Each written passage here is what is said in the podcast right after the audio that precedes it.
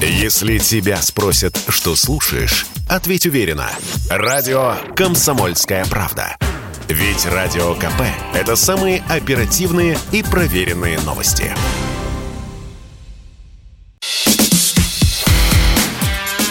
Диалоги на Радио КП.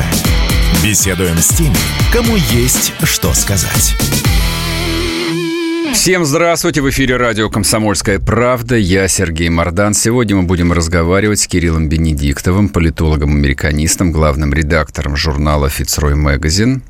Кирилл, здравствуйте. Здравствуйте, Сергей. Слушайте, такое странное время, что, в общем, а, и вариантов особо для двух образованных людей не остается, о чем разговаривать, кроме как разговаривать о всем же, о, о все о том же, об Украине, ну, точнее, вот обо всем этом таком большом глобальном сюжете и о том, что с ним связано. Только я хотел бы вас спросить не сколько про сами украинские события, сколько про ту картину миру, мира, которая, ну, на ваш взгляд, через какое-то время, когда осядет дым, сложится. Вот как этот мир будет устроен, как вы его принципиальные очертания видите? Ну, вот это замечательная тема, потому что вообще э, самая большая ошибка, на, на мой взгляд, говорить о э, российско-украинском конфликте в отрыве от э, глобальных процессов и от э, общей картины. Потому что, конечно же, Понятно, что конфликт зрел давно, и понятно, что рано или поздно этот нарыв должен был прорваться. Но, тем не менее, а, это же не а, сферический конь в вакууме. Вот. Это все очень а, тесно связано миллионами связей с экономикой, политикой, геополитикой, дипломатией, раскладами между Соединенными Штатами и Россией, раскладами между Соединенными Штатами и Европой, раскладами между Э, Западом и Востоком и так далее, и так далее, и так далее. Ну вот. И на самом деле комплекс колоссальный, э, комплекс настолько сложный, что э, очень легко ошибиться в интерпретации любых процессов происходящих, особенно явлений. Потому что явления, они же у нас ограничены в моменте. Да? А вот. Если мы смотрим на какой-то конкретный момент, очень легко ошибиться и запутаться.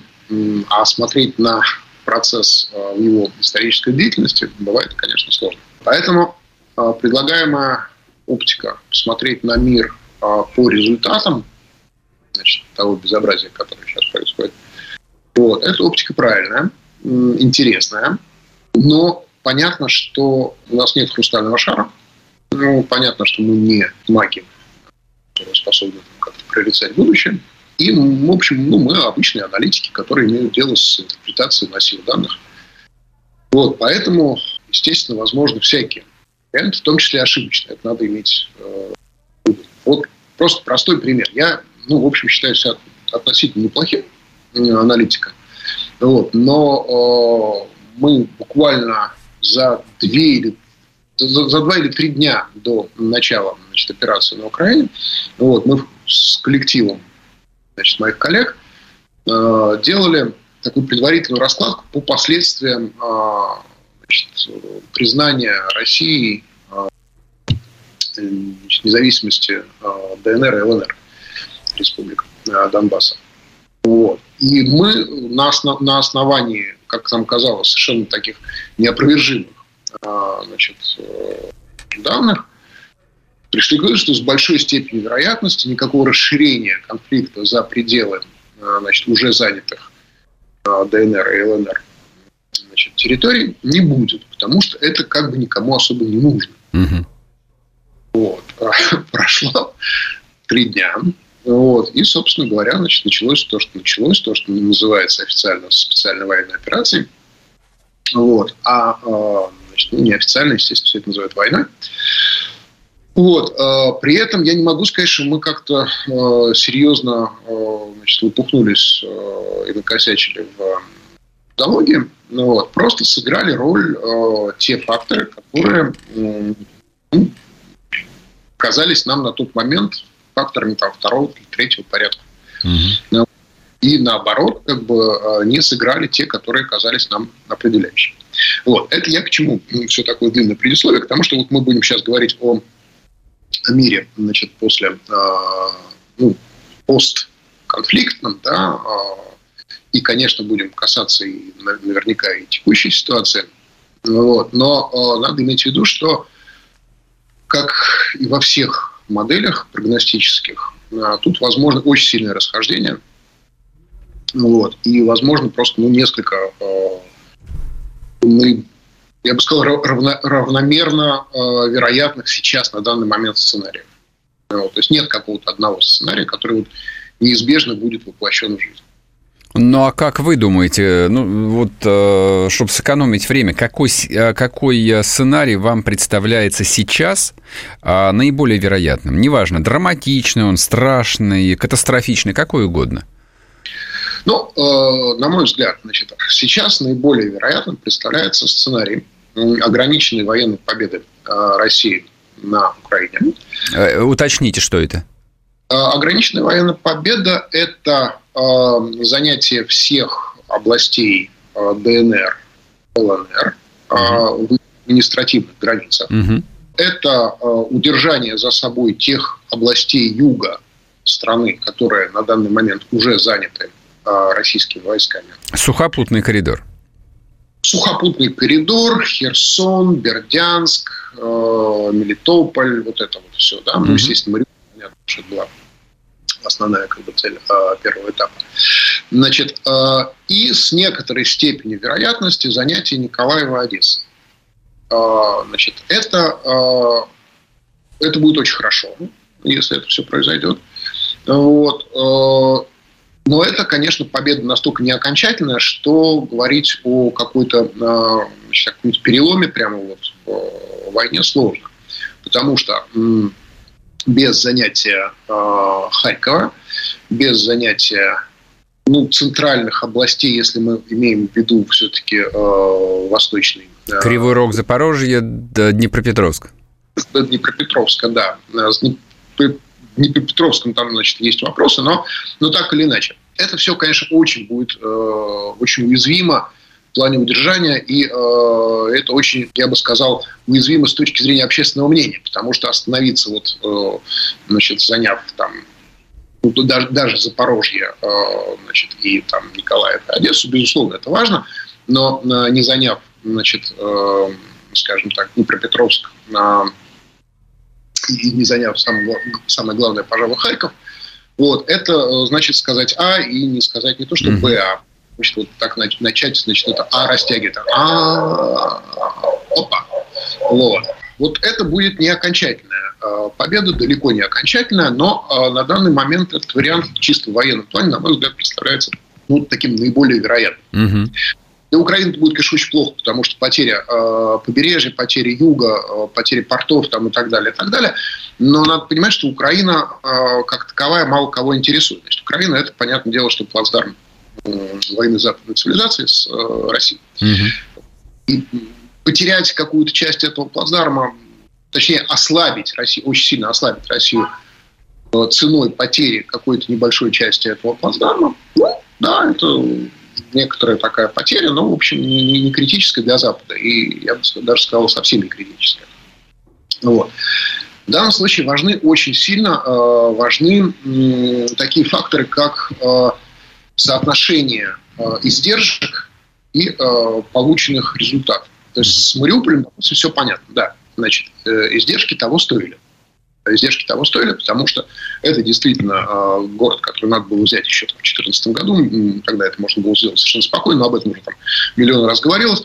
Это ключ к сухопутному коридору в Крым. Собственно, стратегическая ценность э, Мелитополя, Бердянска не, не очень велика. Стратегическая ценность Херсона в том, что он открывает дорогу на Николаев.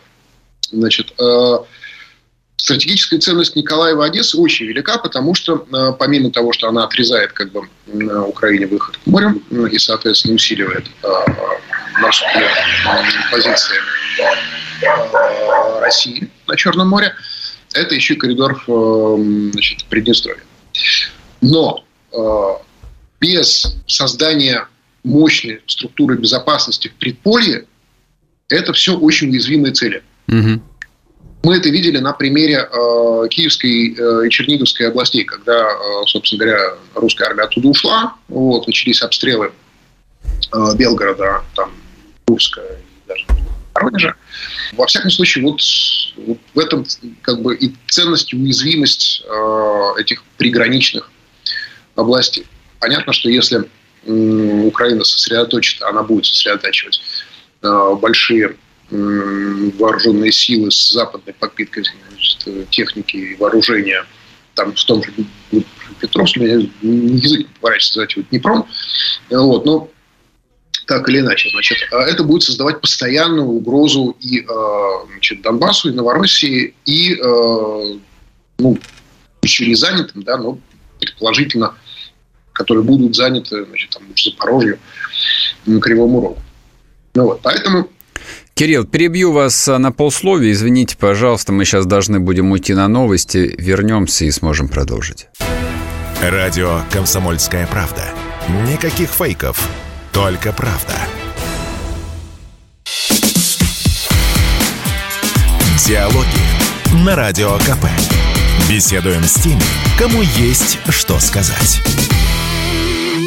И снова здравствуйте, и снова в эфире Сергей Мордан, радио «Комсомольская правда». Мы продолжаем наш диалог с Кириллом Бенедиктовым, политологом-американистом, главным редактором журнала «Фицрой Магазин». Я вас перебил на полусловия. Вы описывали сценарий а, вероятный, но с вашей точки зрения а, несущий огромное количество рисков. Вот да. А, промежуточной а, или неполной военной победы России. Да, значит, на данный момент этот вариант действительно представляется э, наиболее вероятным, просто с точки зрения того, что он все равно потребует больших, весьма больших э, ресурсов и усилий, вот, но э, при этом он достижим при э, значит, нынешнем соотношении сил, вот, даже учитывая то, что э, Украина будет постоянно получать военно-техническую финансовую поддержку Запада. Э, менее вероятным, но при этом реальным является вариант, при котором э, Россия ну, поставит под свой контроль, так или иначе, значит, большую часть Украины, за исключением западных областей. Он, этот вариант, видимо, рассматривался с самого начала, так, судя по всему. Да, вот этот вот кавалерийский наскок на Киев в первые дни э, войны, значит, он, ну, как, в общем, считают большинство экспертов, он объяснялся ставкой Москвы на то, что в Киеве произойдет некий переворот военный, спецслужбистский, неважно. И, соответственно, значит, будет создано правительство, ну, условно говоря, правительство национальной капитуляции, можно так его назвать, да, с которым можно будет вести переговоры о, значит, установлении контроля, дележе контроля над разными значит, областями Украины. Этот вариант, э, видимо, рассматривался как приоритетный. А он не, не был реализован в результате тех событий, которые, в общем, произошли, а произошло, понятно, значит, не, не произошло переворота, да, были устранены либо, э, либо каким-то образом нейтрализованы те э, фигуры, которые могли как-то сыграть э, значит, роль в этом перевороте. Зеленский удержался у власти.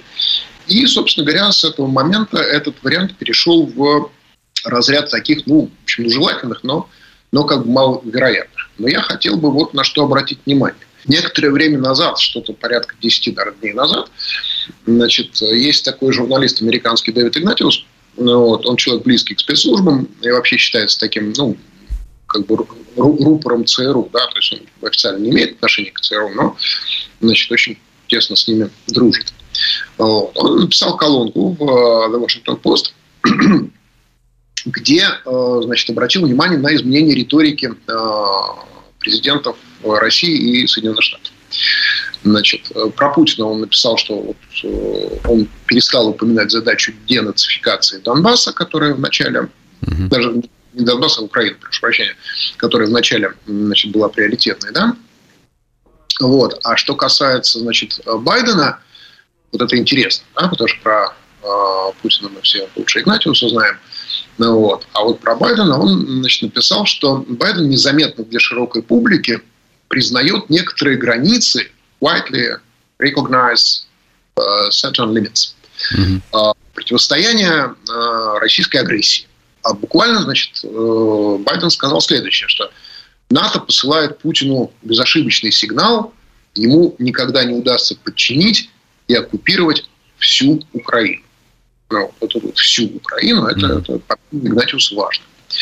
Ну, и действительно, некоторые эксперты обращают внимание на то, что одновременно с поставками широкомасштабными, очень большими, реально большими поставками оружия на Украину, в американских СМИ, в общем, поднимается тема исчезновения этого оружия после того, как оно попадает на территорию Украины. Угу. Говорится, что мы не можем отслеживать значит, судьбу поставок оружия значит, через там, несколько часов после того, как они попадают на Украину. Вот они переходят границу, как бы, вот, и там через какое-то время они попадают в зону такой черной дыры. И там пропадают. То есть, ну, может быть, они действительно доходят до э, значит, э, ВСУ, и теробороны, да, может быть, э, они попадают к каким-то парамилитарным формированиям, может быть, они попадают вообще не к тем, кому надо. Значит, то, что эта тема поддерживается и муссируется, говорит о, вот о чем. Значит, целые влиятельные круги в Соединенных Штатах заинтересованы в обеспечении контроля над этими поставками оружия, потому что, ну, прямо скажем, никому не хочется, чтобы оружие, которое Соединенные Штаты поставляют Украине, вдруг всплыло бы где-нибудь, не знаю, на Ближнем Востоке против э, значит, э, тех же американцев и их союзников. Вот. Соответственно, эти круги очень заинтересованы в том, чтобы оружие не покидало э, Западную Украину. Mm-hmm. В основном там и э, конденсировалось, накапливалось. Вот. Это косвенно говорит о том, что рассматривается действительно э, вариант превращения Западной Украины такой форпост и крепость, которую э, значит, Россия ни в коем случае не должна э, взять, даже если достигнет э, больших успехов на других фронтах. Вот. Поэтому тут в данном случае я просто буду ссылаться уже на значит, своих американских коллег. Значит, ряд американских аналитиков, не последних, в принципе считает, что вариант победы России Э, как минимум значит, э, занятие ей центральных областей Украины э, не исключен. Вот будем говорить так, осторожно, но так. Ну, невероятным вариантом практически все рассматривают за, за, ну, за, за значит, установление контроля над всей территорией Украины, включая ее значит, западные области. Это вот вариант не, невероятный, скажем так. Вот три основных, наверное, сценария – вот, повторю, значит, э, наиболее вероятно мне представляется первый, менее вероятно, хотя гораздо более желательно второй. Значит, э, собственно говоря, то есть занятие, э, установление, не занятие, да, а установление контроля над территорией Украины за исключением Западной Украины. И невероятный сценарий – это, значит, ну, собственно говоря, установление контроля над всей территорией Украины по э, образцу, там, не знаю, 1939 года, да, вот, это вариант ну, практически фантастический. Кирилл, а как вы думаете, хорошо, с судьбой Украины более-менее понятно, а в любом случае, а какова судьба будет эм, Запада, его роли вот э, в той глобальной системе, с которой мы свыклись за несколько столетий. Вот э, разговоры о деамериканизации мира, разговоры о том, что мы являемся свидетелями заката, в принципе, западной цивилизации и ее глобального доминирования. Как вы считаете, ну, это имеет под собой какие-то серьезные основания или так способ почесать языками? Ну, скажем так, тут надо очень тоже трезво отделять хотелки от... Э, Я вот про это, про хотелки от... и про то, что на самом деле. Понятно, что э, гегемона никто не любит. Никогда, нигде. Значит, гегемон в любом случае это такая мишень для любого негатива, который, значит, вот, может быть произведен э, теми нациями, государствами, над которыми он доминирует. Поэтому ничего удивительного в том, что, в общем, весь мир значит, э, ну, с пределами Запада э, значит, ждет и как бы, значит, потирает ладошки в ожидании того, когда этот Запад накроется. Вот. Это, в этом ничего удивительного нет. Россия тут совершенно не исключение. Вот. Э, вопрос в другом. Значит, гегемония Запада на протяжении там, многих столетий строилась на, значит, в первую очередь на э, очень э, мощном научно-техническом прогрессе. Сейчас, э, значит, с ходом глобализации, особенно достигшей своего пика, наверное, значит, вот к десятым годам столетия, вот, э, научно-технический прогресс перестал быть, э, ну, по сути дела, перестал быть таким трофеем Запада. А он, в общем в целом, довольно равномерно распределился по всем развитым государствам мира, включая и такие незападные государства, как Китай, там, ну, Япония, естественно. А, вот. А, поэтому говорить о том, что значит, вот, э, Запад сохраняет свою главную козырную карту, наверное, было бы неправильно. Вот во многом именно это побудило даже самих американских экспертов э, говорить уже во времена Обамы, кстати говоря, э, говорить о том, что в скором времени следует ожидать э, значит, наступления постамериканского мира. Собственно говоря, вот именно, именно глобализация их к этому подвигла, потому что до глобализационном мире Америка, как флагман Запада, безусловно, сохраняла как бы свою мощь и э, все инструменты доминирования. Вот, но э, а вот тут я вас прерву. Еще на одну минуту мы вернемся, и вы сможете закончить свою мысль. Если тебя спросят, что слушаешь, ответь уверенно. Радио «Комсомольская правда». Ведь Радио КП – это истории и сюжеты о людях, которые обсуждает весь мир.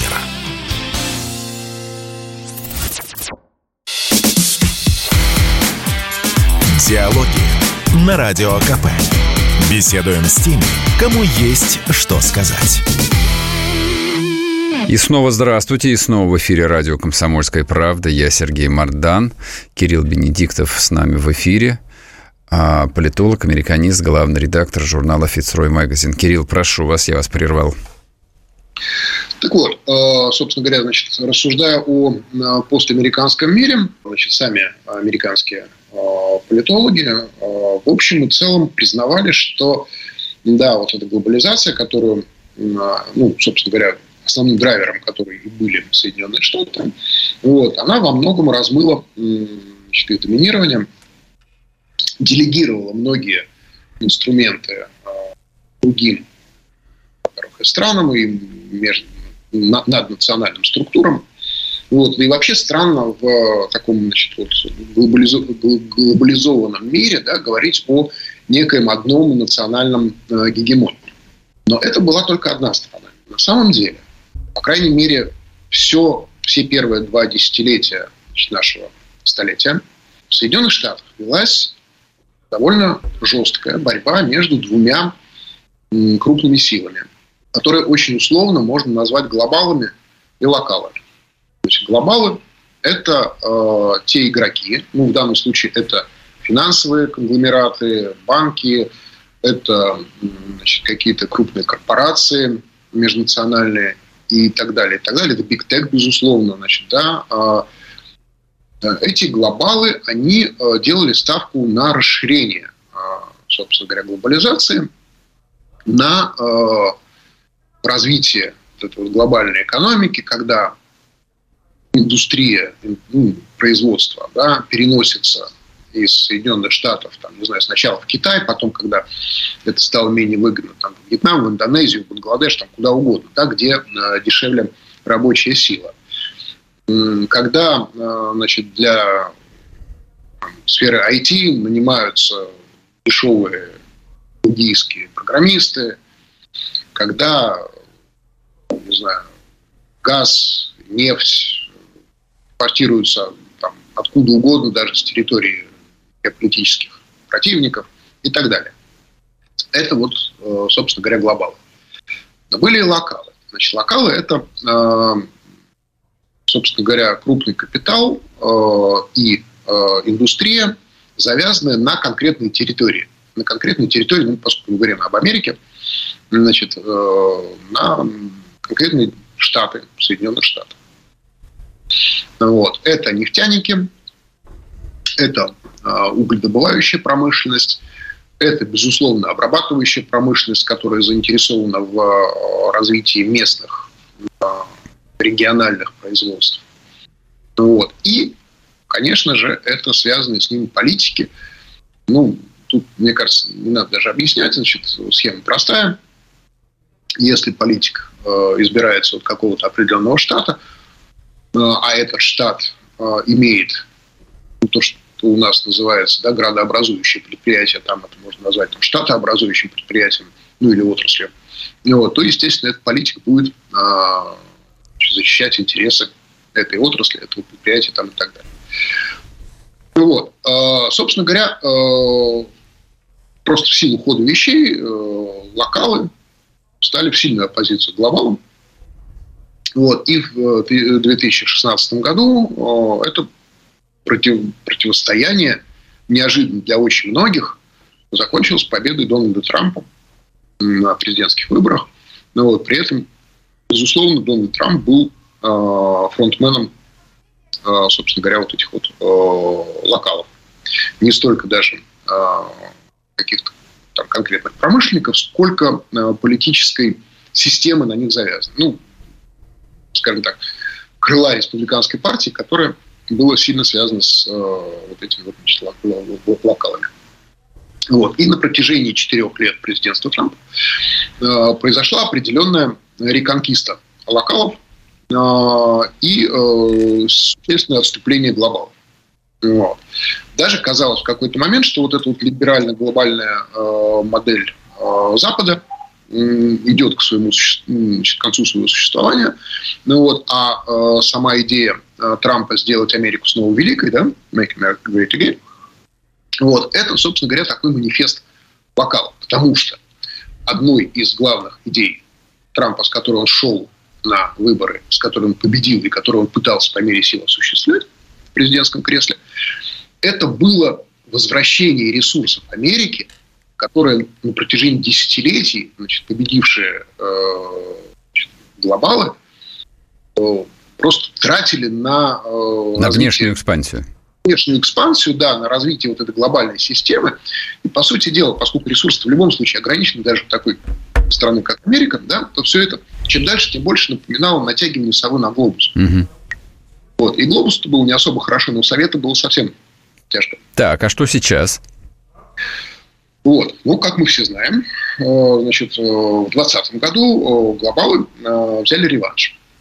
Значит, я глубоко убежден, что победу одержал Трамп на выборах, ну, реальную победу, да, вот, она была у него украдена там, с помощью, в общем, хорошо известных методов.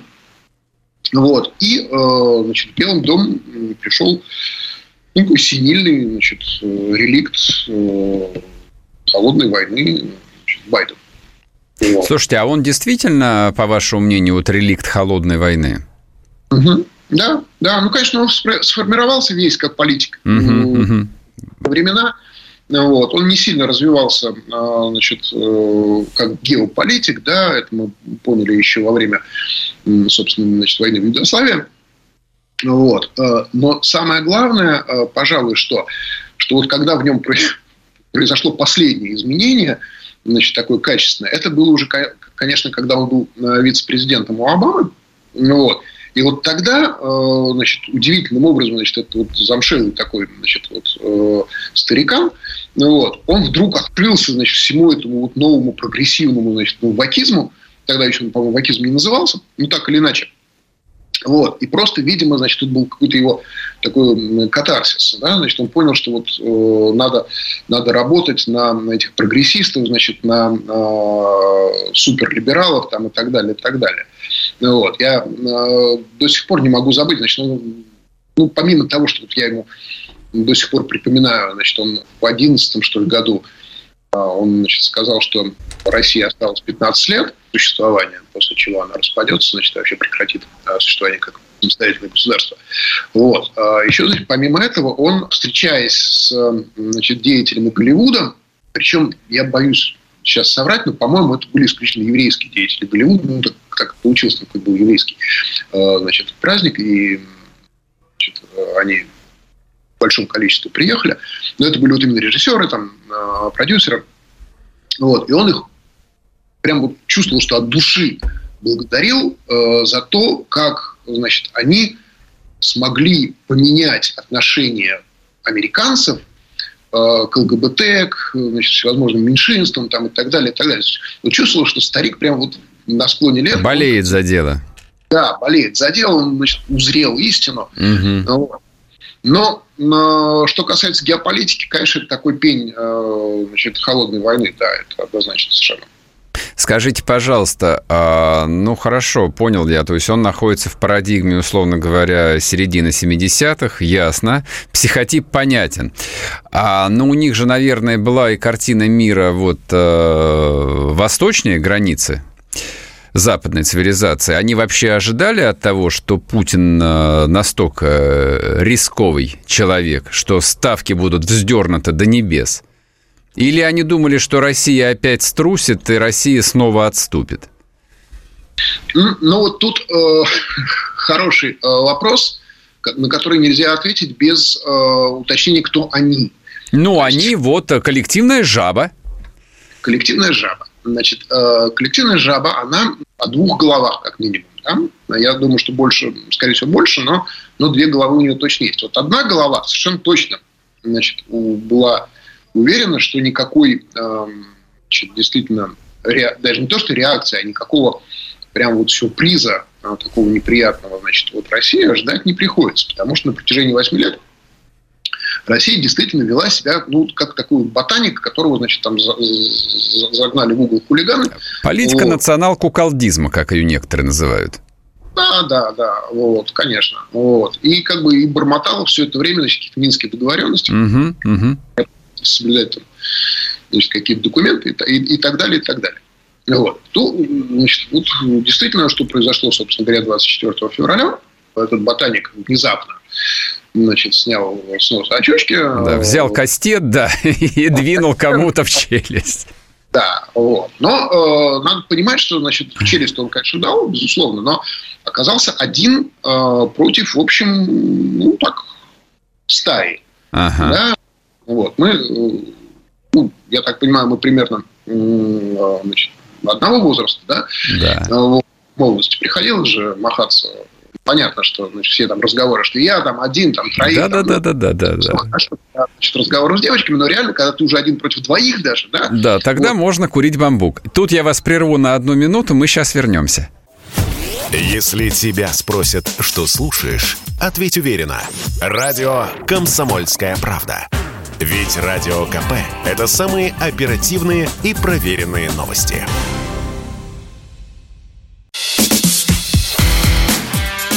Диалоги на Радио КП. Беседуем с теми, кому есть что сказать.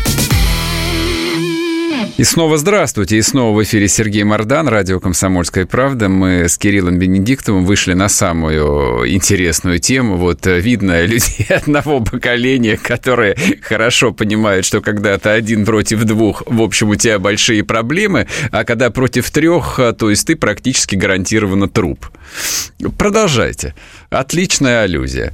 Так вот, я думаю, что большая часть экспертов, политологов и прогностиков, значит, те, кто просчитывает какие-то варианты будущего, они, конечно, считали, что Россия сольется. Угу. Но был, конечно, и, наверное, довольно влиятельный круг людей, которые просчитывали вариант военных действий. И вот тут, мне кажется, их-то больше всего и ждало а, значит, удивление, потому что на самом деле Россия все-таки, да, она значит, э, перешла к решительным действиям на украинском направлении. Но сделала она это совсем не так, как, вероятно, предполагали себе э, значит, э, западные эти эксперты. То есть не было массированного удара э, по штабам, не было ковровых бомбардировок городов, а были, в общем, достаточно ограниченные ракетные удары. Вот. И, в общем, ну, да, такой кавалерийский наскок. Я думаю, что они долго чесали репу. Вот. Но, конечно, понятно, что попытались выжить из этой ситуации все, что ну, возможно. С точки зрения нашего верховного главнокомандующего, это, конечно, все было абсолютно оправдано, потому что если считать, что значит, э, русские с украинцами один народ, если считать, что мы, в общем, не планируем массовое уничтожение да, населения сопредельного государства, как, например, сделали американцы в Ираке, но только за исключением того, что Ирак не сопредельное государство, но, в общем-то, они же там повалили э, безумное количество миллионов иракцев. И даже это, в общем, прямо скажем так, не дало им победы. Да? А, вот. Но они оттуда, в общем-то, ушли, и ушли так, ну, не настолько позорно, как из Афгана, но э, ушли. Поэтому, конечно, когда мы слышим, что вот если бы мы воевали так же, как американцы, раскатали бы там, значит, там пол Украины, значит, там, блин, и, значит, устроили бы из, из Киева большую, значит, ту самую... Дымящуюся воронку. Дымящуюся воронку, да, то мы бы, значит, войну закончили бы за, за три дня. Ну вот, еще раз говорю, посмотрим на Ирак, да, посмотрим на то, чего там добились uh-huh, uh-huh. вот этой тактикой, значит, ковровых бомбардировок и уничтожения миллионов. Да ничего, собственно, они не добились, кроме того, что, как однажды изящно выразился Трамп, значит, Ирак превратился в Гарвард для террористов. Вот. Значит, теперь все, кто хочет выучиться этому замечательному ремеслу, значит, едут в Ирак и там mm-hmm. быстренько повышают свою квалификацию. Возвращаясь к э, Украине. Я думаю, что э, на самом деле, значит, украинцев, конечно, не жалко было на Западе никому. И если бы э, значит, э, Россия ударила всей своей силой, всей своей мощью, то конечно, лицемерные а, какие-то, значит, э, слезы были бы по этому поводу, но при этом, скорее всего, э, скорее всего, возможно, я не, не говорю, что это прям было бы наверняка, да, э, разговоры о вступлении в конфликт Запада начались бы сильно раньше, не в апреле, как они начались реально, да, причем начались на, на уровне каких-то отдельных сенаторов, который, значит, там Крис Кунс, значит, он заявил, что надо, надо уже, значит, обсуждать отправку американских войск на Украину, но это было уже, значит, чуть не в середине апреля. А если бы удар э, вот такой вот был бы по, там, по Киеву, по штабам там, и так далее, чего, я думаю, как раз вот ожидала эта вторая группа э, американских экспертов, то разговоры, наверное, начались бы прямо в конце февраля. Ну, разговоры разговорами, но во всяком случае, значит, вот. В этом смысле нельзя сказать, что вот такое ограниченное вступление э, России в войну, которая формально не война, э, что это было прям вот ошибкой. Потому что вот мы начали с чего, да, что всегда надо учитывать массу всяких, значит, вот факторов, которые связывают там геополитику с экономикой, там, географией там, и так далее, и так далее. Вот говоря о том, что удар первый по Украине был недостаточно мощным, с одной стороны, вроде как да. И я, кстати, ничего против не имел, если бы штабы были поражены сразу же в первую ночь, там, не знаю, теми же кинжалами.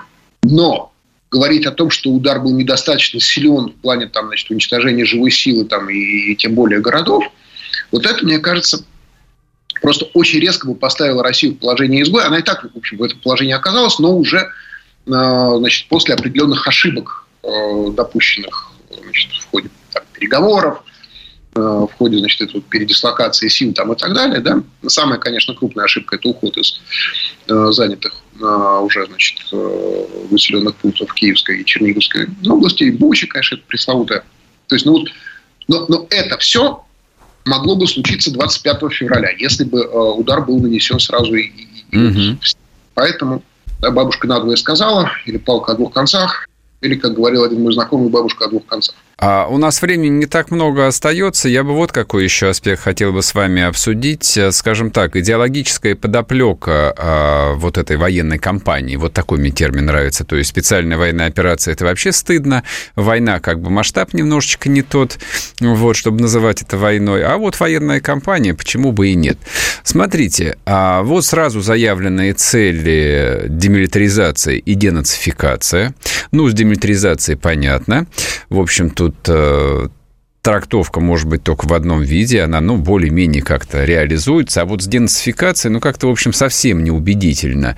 А, но, тем не менее, госпропаганда от этого тезиса то, то ли не может отказаться, а то ли не знает, как отказаться, то ли вообще не понимает тогда, как это объяснить э, добрым русским людям, что происходит. Вот как вы думаете, э, это вообще критический момент, это уязвимость или нет? Я думаю, да. Я, честно говоря, вообще склонен считать, что э, относительная неудача э, нашей этой военной кампании, относительно, подчеркну, потому что в других, наверное, условиях можно было бы говорить о выдающихся успехах. Но условия те, каковы они есть, А, вот, поэтому будем считать, что это относительно неудачная кампания. А, и вот, на мой взгляд, это относительно неудача связано как раз с очень слабым идеологическим обеспечением. Если мы вспомним русскую весну 2014 года, вот, когда был абсолютно бескровно на энтузиазме фактически возвращен Крым, угу. и когда начались абсолютно прорусские восстания э, в Новороссии, когда можно было действительно совершенно спокойно взять и Мариуполь, и Харьков, и да, да, все что угодно. Все это делалось под флагами русской весны. Это была русская иридента.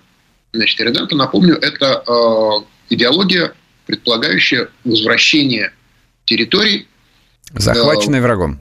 Захваченной врагом, да. Русская иридента – это, соответственно, ну, восстановление как бы исторической русской территории – значит, э, в интересах, естественно, русского народа. Угу. И вроде бы в начале кампании слово «русский» тоже как-то педалировалось там и так далее, да, и казалось, что вот, вот сейчас, значит, э, наступит наконец-то перелом в лексиконе, потому что лексика – это же очень важно, на самом конечно, деле. Конечно, конечно. И эти, значит, эти жуткие, эти, значит, многонациональные россияне, наконец, значит, там идут в прошлое. Угу. Вот, и, значит, мы будем говорить о русских, да, значит, ну, там, безусловно, и о чеченцах, о тувинцах угу. и так далее, но, но в целом, как бы... Ну, как о политических русских, да, конечно. Совершенно верно.